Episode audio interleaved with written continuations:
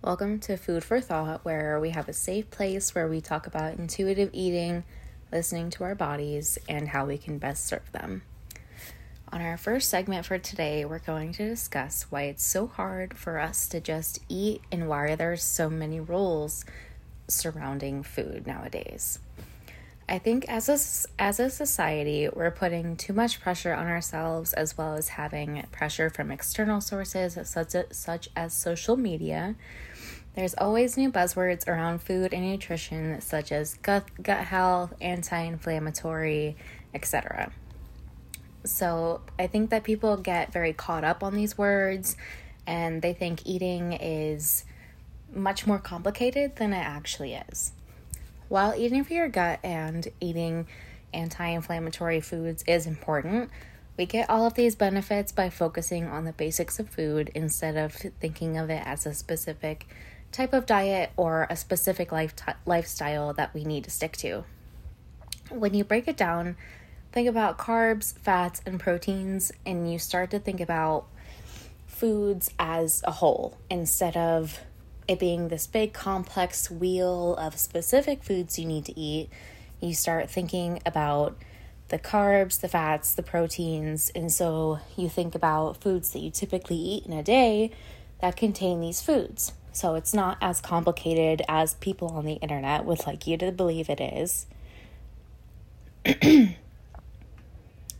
so, eating doesn't have to be hard when you think of food that you currently enjoy and you come up with new ways to make them healthier by either adding in more veg, lean proteins, or healthier fats, or all the above. So, unless you have a medical condition or an illness that you need to eat a certain way for, we do not uh, need to be eating a specific diet in order to take care of ourselves from the inside out.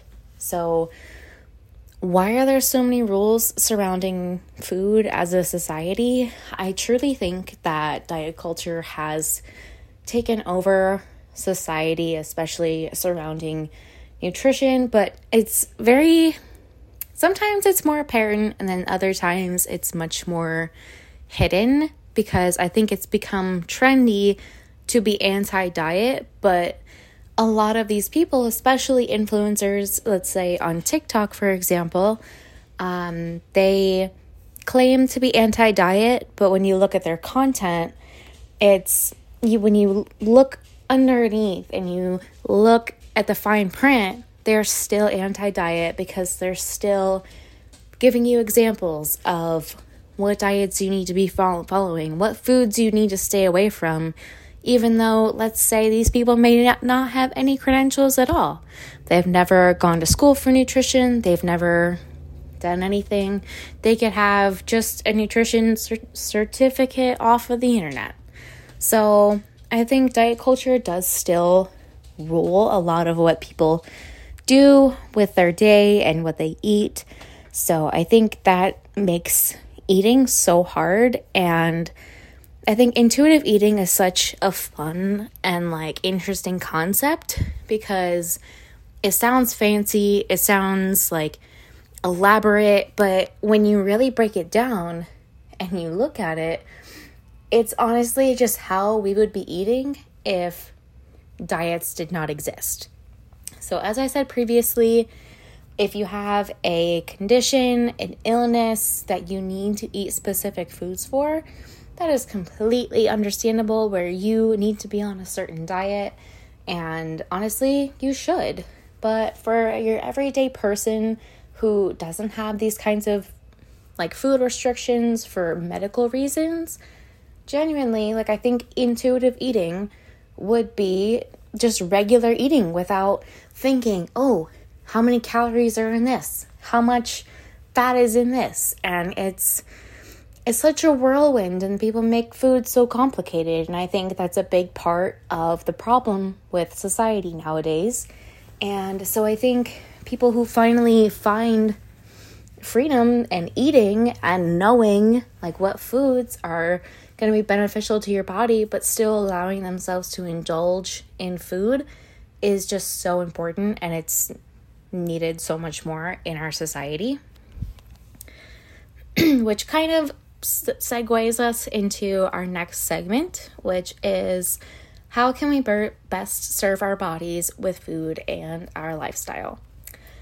So, I think we can best serve our bodies um, in a way that is to analyze our current lifestyle and see where we can make small ch- small changes. Everyone knows that trying to make big changes all at once fails ma- majority or most of the time.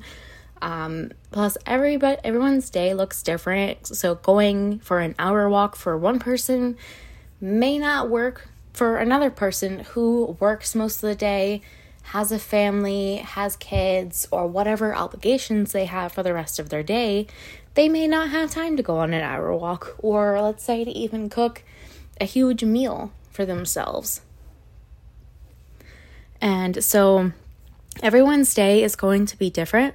So we need to figure out where we can fit in maybe a quick workout that's going to maybe give us the same type of like burn or sweat that we would get if we went for an hour like fast paced walk.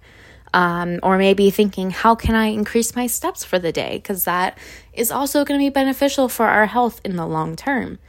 Or will prepping my food for the week make life easier if I don't have time to cook at home after work or I feel so exhausted after work that it's just it's hard for me to find the motivation to cook meals but if I prep my meals for the week, this still allows you to eat home cooked meals that are wholesome with whole foods and not choosing the easy option to go eat out. So, a healthy, balanced lifestyle is certainly not one size fits all, and I think that's something that's been lost in mainstream media. Um, it, a lot of people think that, oh, we have the same 24 hours, if I can do it, you can do it. You're just not trying hard enough. And I think that's an ideology that seriously needs to be put in the past. um, yeah, truly, I, it's an outdated thought. And I think everyone just needs to do what best serves them. And so our next segment isn't is slightly off topic, but it's something I've been interested in for quite some time now. Um, so I've been interested in sports and nutrition, and so an aspects of today's nutrition world that I find so fascinating is nutrition in professional sports. So it's amazing what these athletes are capable of and the way that they fuel their bodies. I think that times have changed a lot uh, in sports nutrition over the past like even 10, 15 years. So we have so much more research and knowledge now compared to then about what players should be eating for optimal optimal performance. And also players are working with nutritionists, dietitians and chefs to best fuel their bodies to give their best for each performance and also do this so they're able to do this in a safe manner because at the end of the day if you're not fueling yourself efficiently and you're not building the correct amount of muscle mass for your specific sport. Like, for instance, I watch a lot of hockey, so a lot of these athletes, a lot of calories in, and because you're sweating, moving so much, you are burning a lot of that in practice, in games. So it's so fascinating to me learning about what types of foods they're eating, how much food they're eating every day, and just like the quality of food as well. And so it interests me like how many of these players cook for themselves, how many of these players have chefs, how many of them do like home delivery food options? And do they like have like people who just who I'm trying to think of the right word here. Um but yeah, just people like delivering food for them and or like delivering the ingredients and picking it out for them and mainly just doing like education for them in at work or at their like arena or wherever they play. Um, just kind of educating them on how to best serve their bodies. And i think that's amazing. And i think like the sports world has come such a long way because i know years and years ago a lot of older players have said that oh yeah like pregame we would do like pizza or something. And it's like nowadays, like you you would not think to do that because that's not going to give you the energy for your optimal performance. And so that's something that I just think is super interesting. And I hope to dive deeper into all of these like topics and thoughts. And yeah, so thank you for joining me today. And I hope to be back with you all soon.